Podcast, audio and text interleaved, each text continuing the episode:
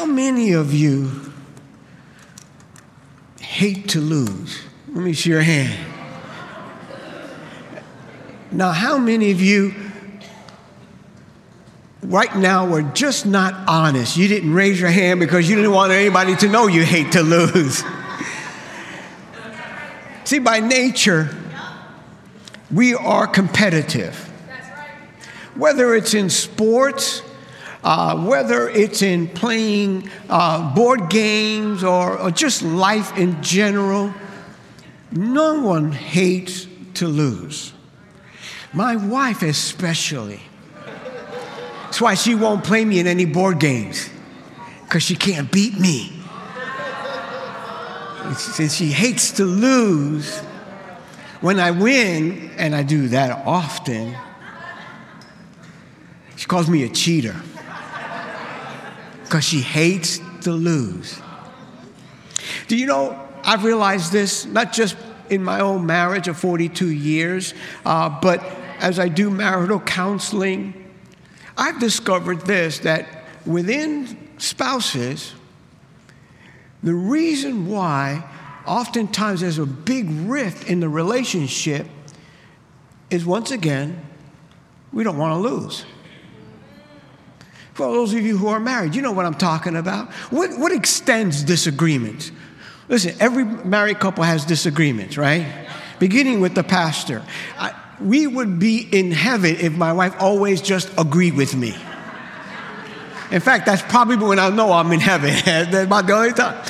But regardless of husband or wife, we all have disagreements. But if we realize something, what extends that disagreement is the fact that we're not willing to lose. I want to win the argument. I want to make sure that my point is the point that wins.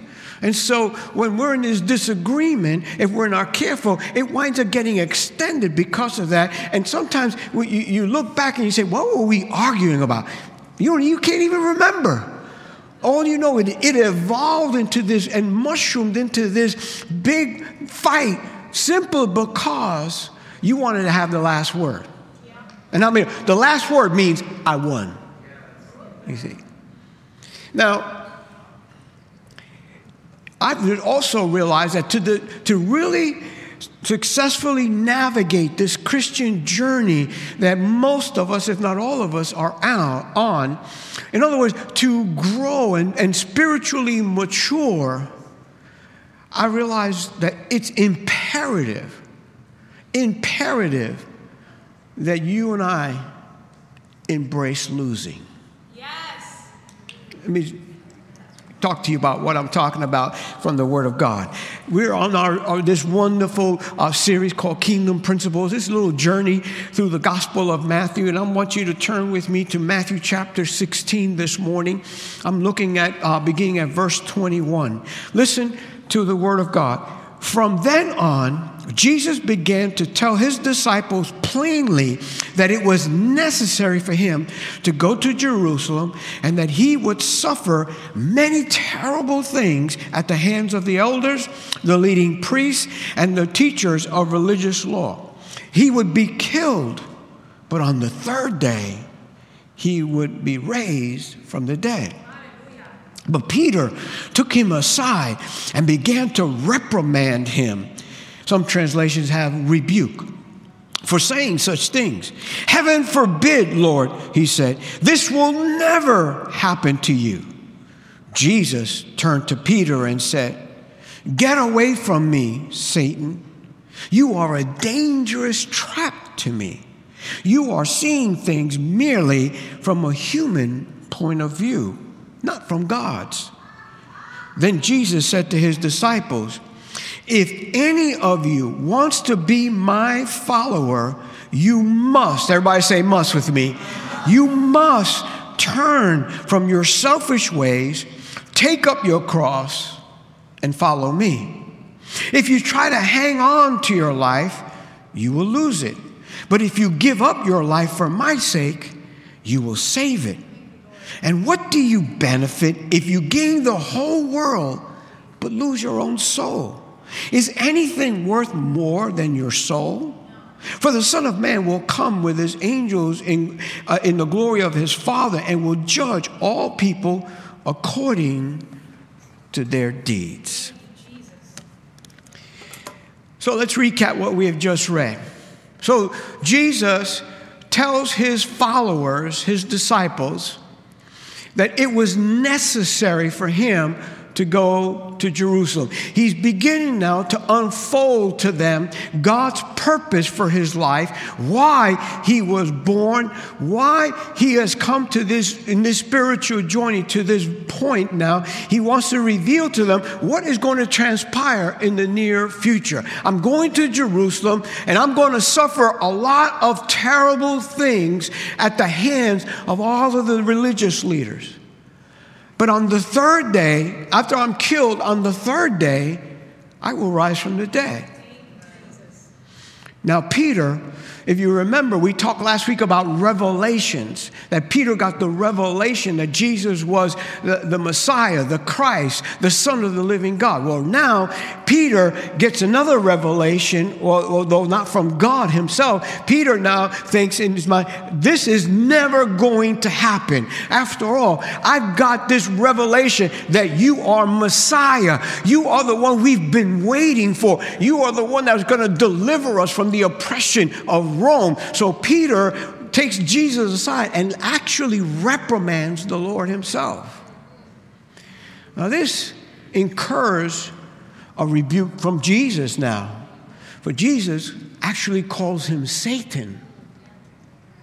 Why? Well, we just read because Peter saw things, he saw Jesus' suffering and his death and never bothered to finish up with the resurrection, but he saw this suffering and death, Jesus said, from a human point of view and not from God's point of view or God's perspective. Then Jesus took this opportunity to again teach all of his followers that if they want to be his followers, they would have to they must notice the word must. They must turn from their selfish ways, take up their cross, and to follow him. And that those who did would find life. And those who refuse and tried to hold on to their life would actually lose it. Right? Turn from your selfish ways. Now, what does that mean for all of us? Just to make sure we're on the same page, it just simply means when we're selfish, that means we're structuring life uh, around us, what we desire. Life revolves around you when you're selfish. The only thing that is matter, matters, your top priority is pleasing yourself.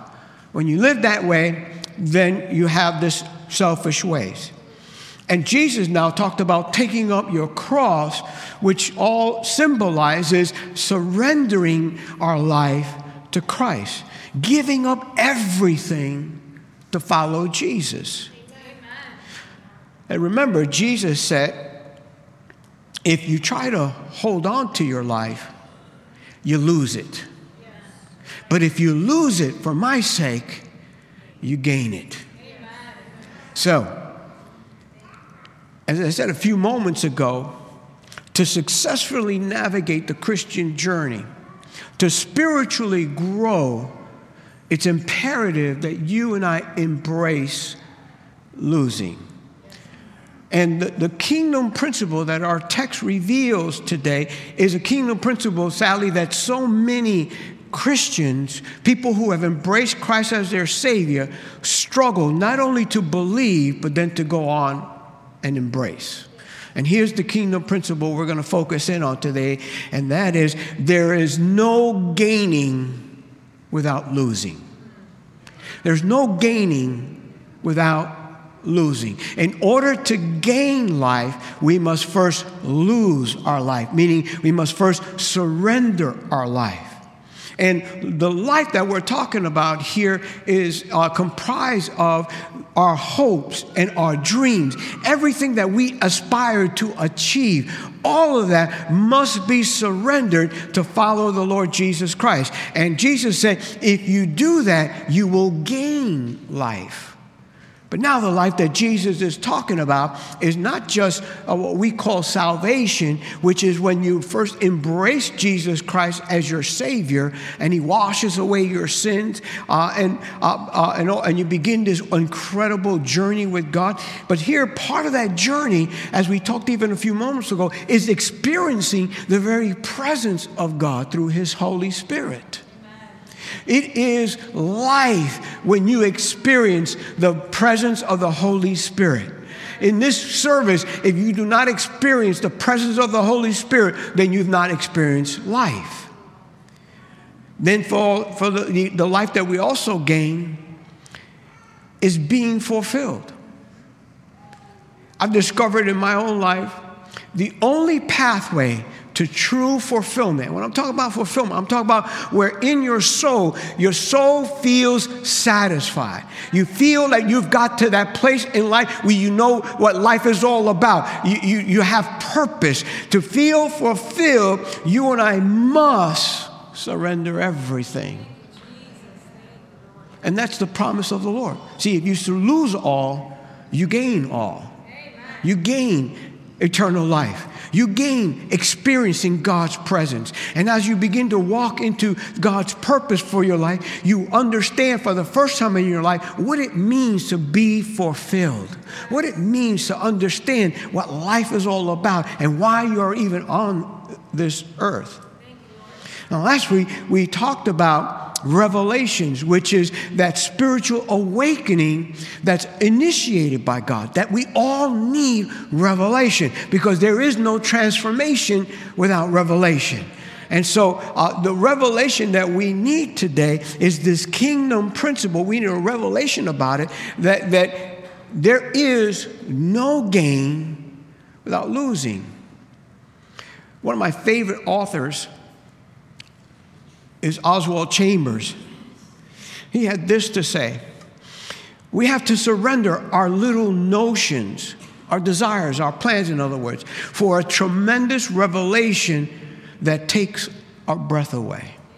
See, in comparison to what we in the natural desire about life, that, that is small in compared to the incredible revelation that God has in His purpose for our lives. But in order to receive that, in order to experience that, we've got to be willing to lose. We got to be willing. We have to embrace losing our lives, surrendering.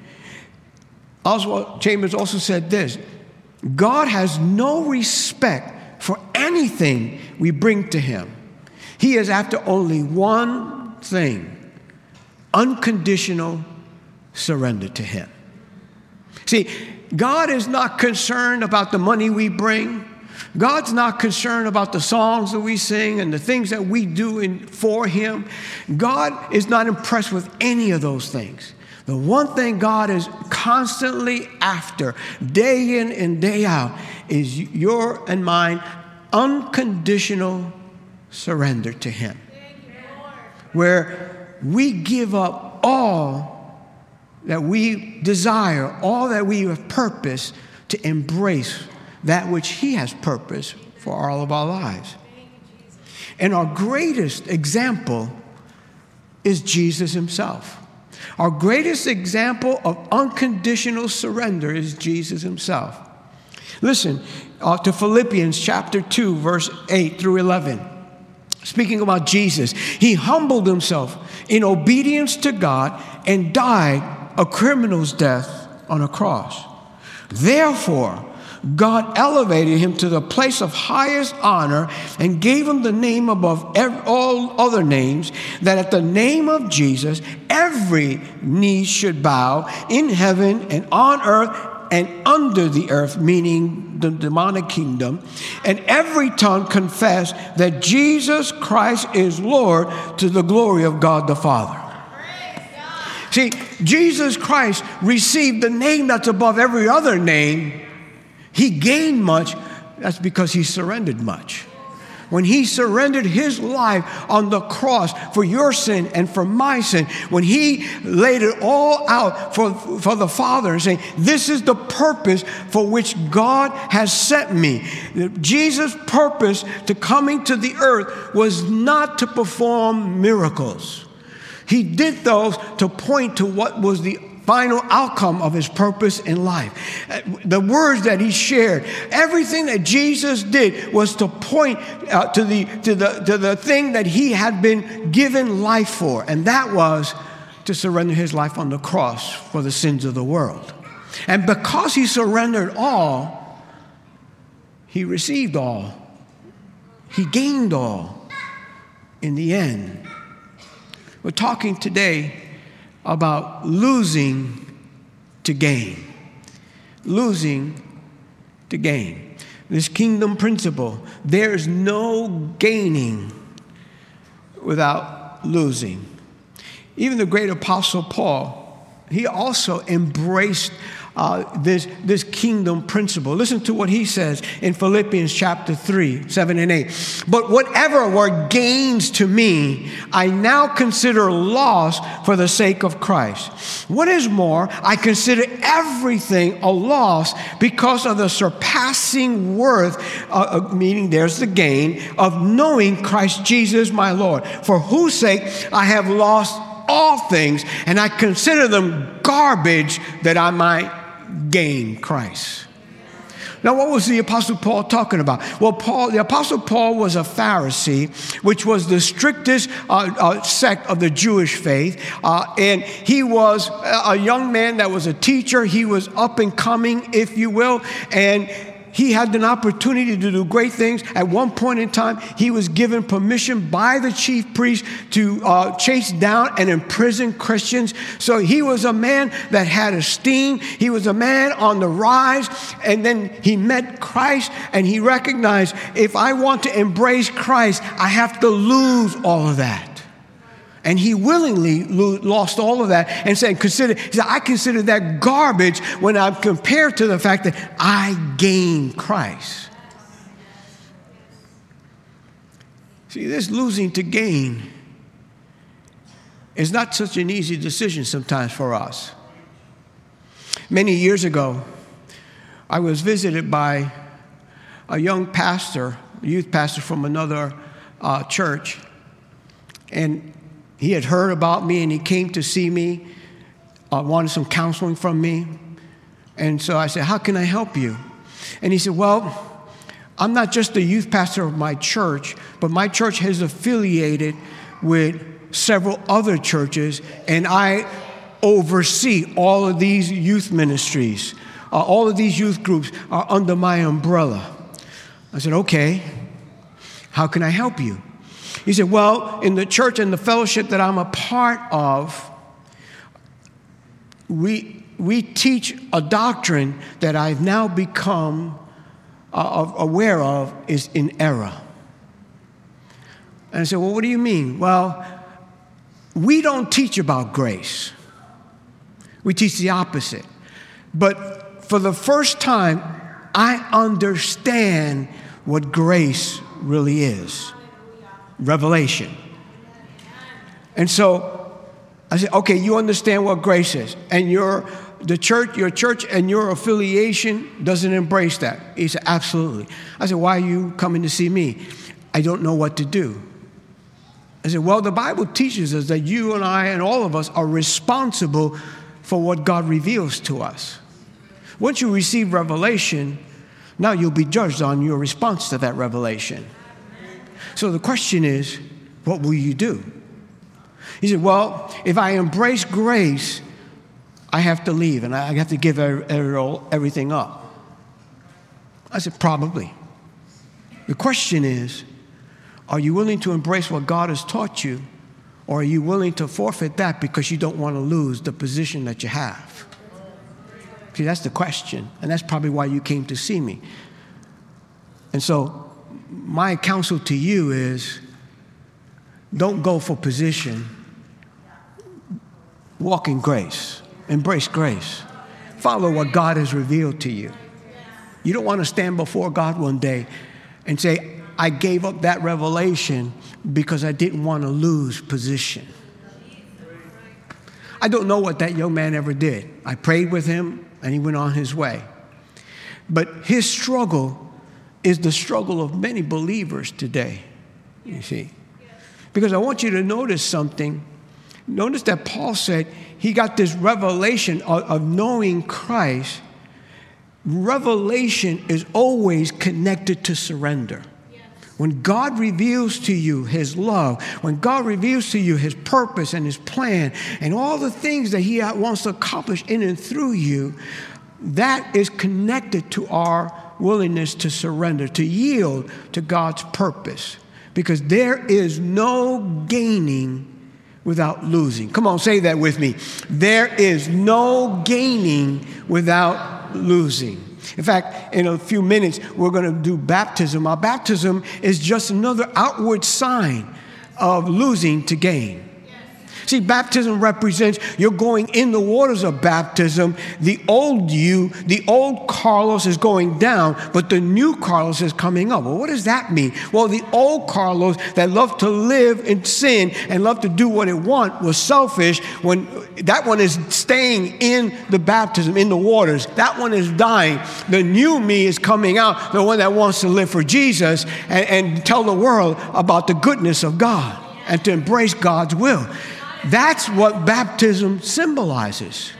It symbolizes death and surrender to go into life. You cannot gain life without losing life first. Are you following me this morning? Now, let me talk to you just for a moment about why so many Christians tend to struggle and resist losing their life. You see, we're very much like the Apostle Peter. The Apostle Peter heard what Jesus said, but he used human reasoning to evaluate it. Human reasoning. What does that mean, Pastor? Here's what, what it means. When we hear God's word, when he, we, we talk about losing our life, now the question comes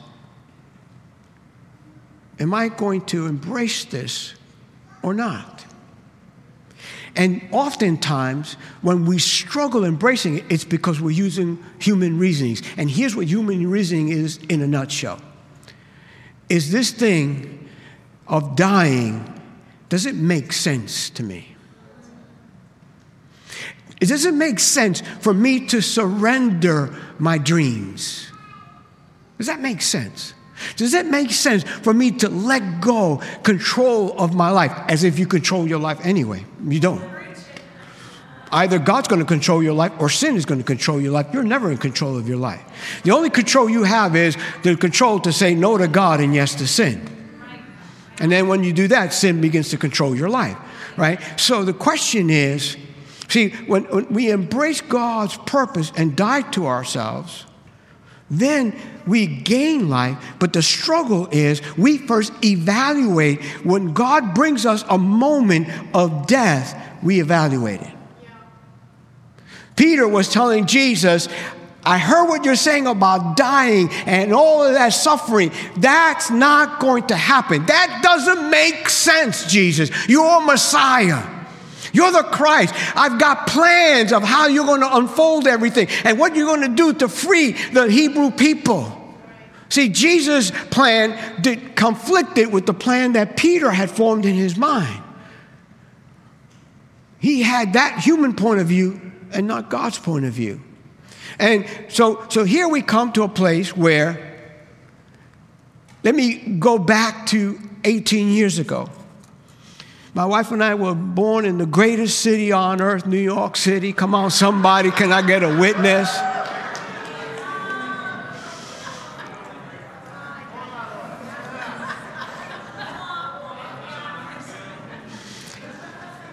You see how quickly you have a human point of view?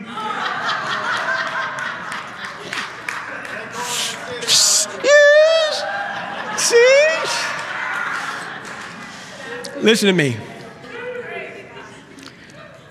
At the age of 50, working all alongside my best friend in a great church, one day God said, It's time to go. And I'm like, That don't make any sense. My, my, my life is settled here. I've never lived outside of New York. Uh, I'm, I'm in a great church, working alongside a great pastor. I'm 50 years old. Now, God? That doesn't make sense. See, at that moment, when God comes and saying, It's time for you to die, because I'm taking you away, and you're gonna have to leave family behind. Gonna have to leave all these friends behind. Everything that you've ever known, you have to leave behind. Now, the question comes will I embrace that? Will I embrace the death that God wants to bring at that moment? That's always the challenge with us. My wife and I, we, we had this these questions like how and, and of course we, we want to evaluate it first at least for me i evaluated does that make sense? At the age of 50 to quote start over in, in a new city in a new church uh, why at this point in my life? That doesn't make sense god. Am i even a senior pastor material? I, I, to this day I, I don't think so but God had other plans. And I thank God that by His grace, my wife and I embraced that death. See, now listen to me. Before you cry, let me tell you truthfully, it was hard leaving everything behind. See, death is not easy. That's why Jesus said the road that leads to eternal life is hard and narrow. And that's why so many few people choose it. That doesn't, it should never come easy, and it never is truly easy. Even though you know it's what God has purpose and plan, you come to that crossroad and you have to make a decision. Am I going to trust Jesus and surrender all to Him? I don't understand it, but see, you don't always have to understand in order to embrace. There are times where we struggle embracing because we want to understand what God's doing. We want to see the final product. But I'm here to tell you that even if God told you the final product, you still have a difficult time embracing it. Didn't Jesus tell him, guys, I'm going to suffer terribly and I'm going to be killed and on the third day I'm going to rise from the dead. Did Jesus not tell him how it was going to end? Did Peter embrace it? No, he still had a problem with it. See, we, we have a problem with, with things. Why? Because oftentimes, more, we, more often than not, our struggle is we are evaluating anything from our perspective, not God's perspective. And when we er, erroneously believe, I have nothing to gain by doing this. See, we want to, when we, you, the human perspective is, what do I stand to gain by doing this? That's why so many Christians struggle with honoring God with their, with their finances. The Bible teaches us to bring 10% of our income to God and so give that to God. That's not an option, it's a command. But nobody walks around we don't have tithe doctors over here, uh, uh, police, uh, excuse me, uh, tithe policemen that come and say, hey, did you give your 10% today? We leave that into people's lives. You have to make that decision. It means you have to die. Why? Because the natural man looks at that and you look at your income and you look at your expenses, and the first thing you evaluate is how can I make, make ends meet if I give God 10%? Even though God has already told you the end, that if you honor me, I will bless you. I will open up the windows of heaven and pour out blessing in your life. See, we clap, oh, yeah, yeah. But see, it's easy to clap before the moment of death. But then all of a sudden, when that time comes and you get paid and you're writing checks, if God is not the first check you write, then you haven't died. Well, I knew I would get quiet with that one. But it's important. See, as your pastor, I'm not here to win a popularity contest. We're all in this journey together. And we all struggle with this concept of losing our life because before we lose it, before we surrender it, we want to see what am I going to gain out of this? God wants me to work with children. What do I gain out of that? Yes, a struggle. I got a lot to lose by trying to do that, but what do I gain? When we trust Christ and surrender all to Him, then we gain life. We experience God's presence in our life. We experience being fulfilled. And there's one more thing we got to know as we prepare to pray in a moment and to go into the baptism. There's one more gain that sometimes we don't consider, and that is this. When we lose our life, when we surrender all, we are not the only ones who personally gain. When we gain life, everyone around us also gains life.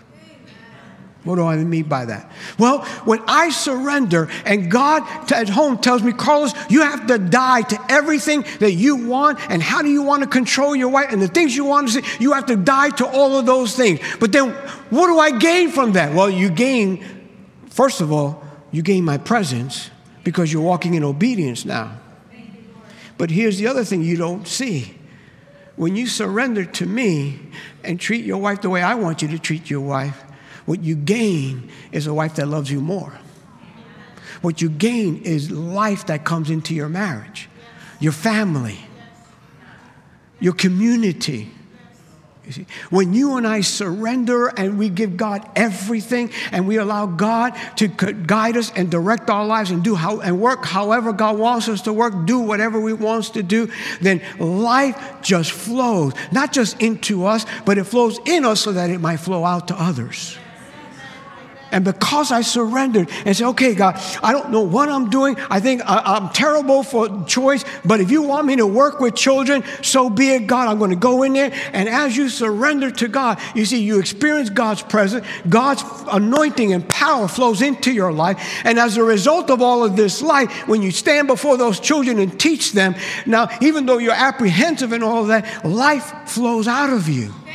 And now our children are blessed our children gain life simply because you surrendered your life.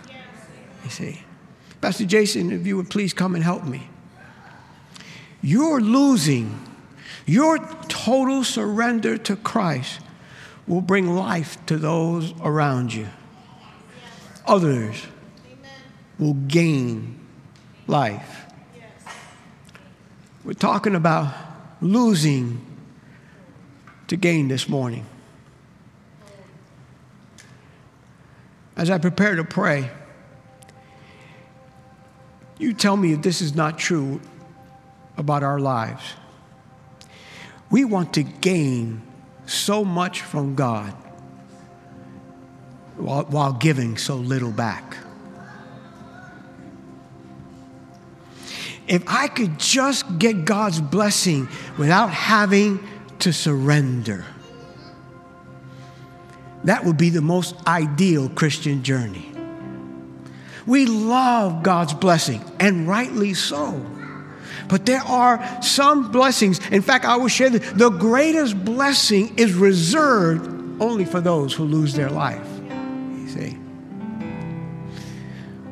And sometimes we gain so little because we're not willing to surrender. Or if I could use the expression, we surrender so little. Our kingdom principle for today is there's no gaining without losing.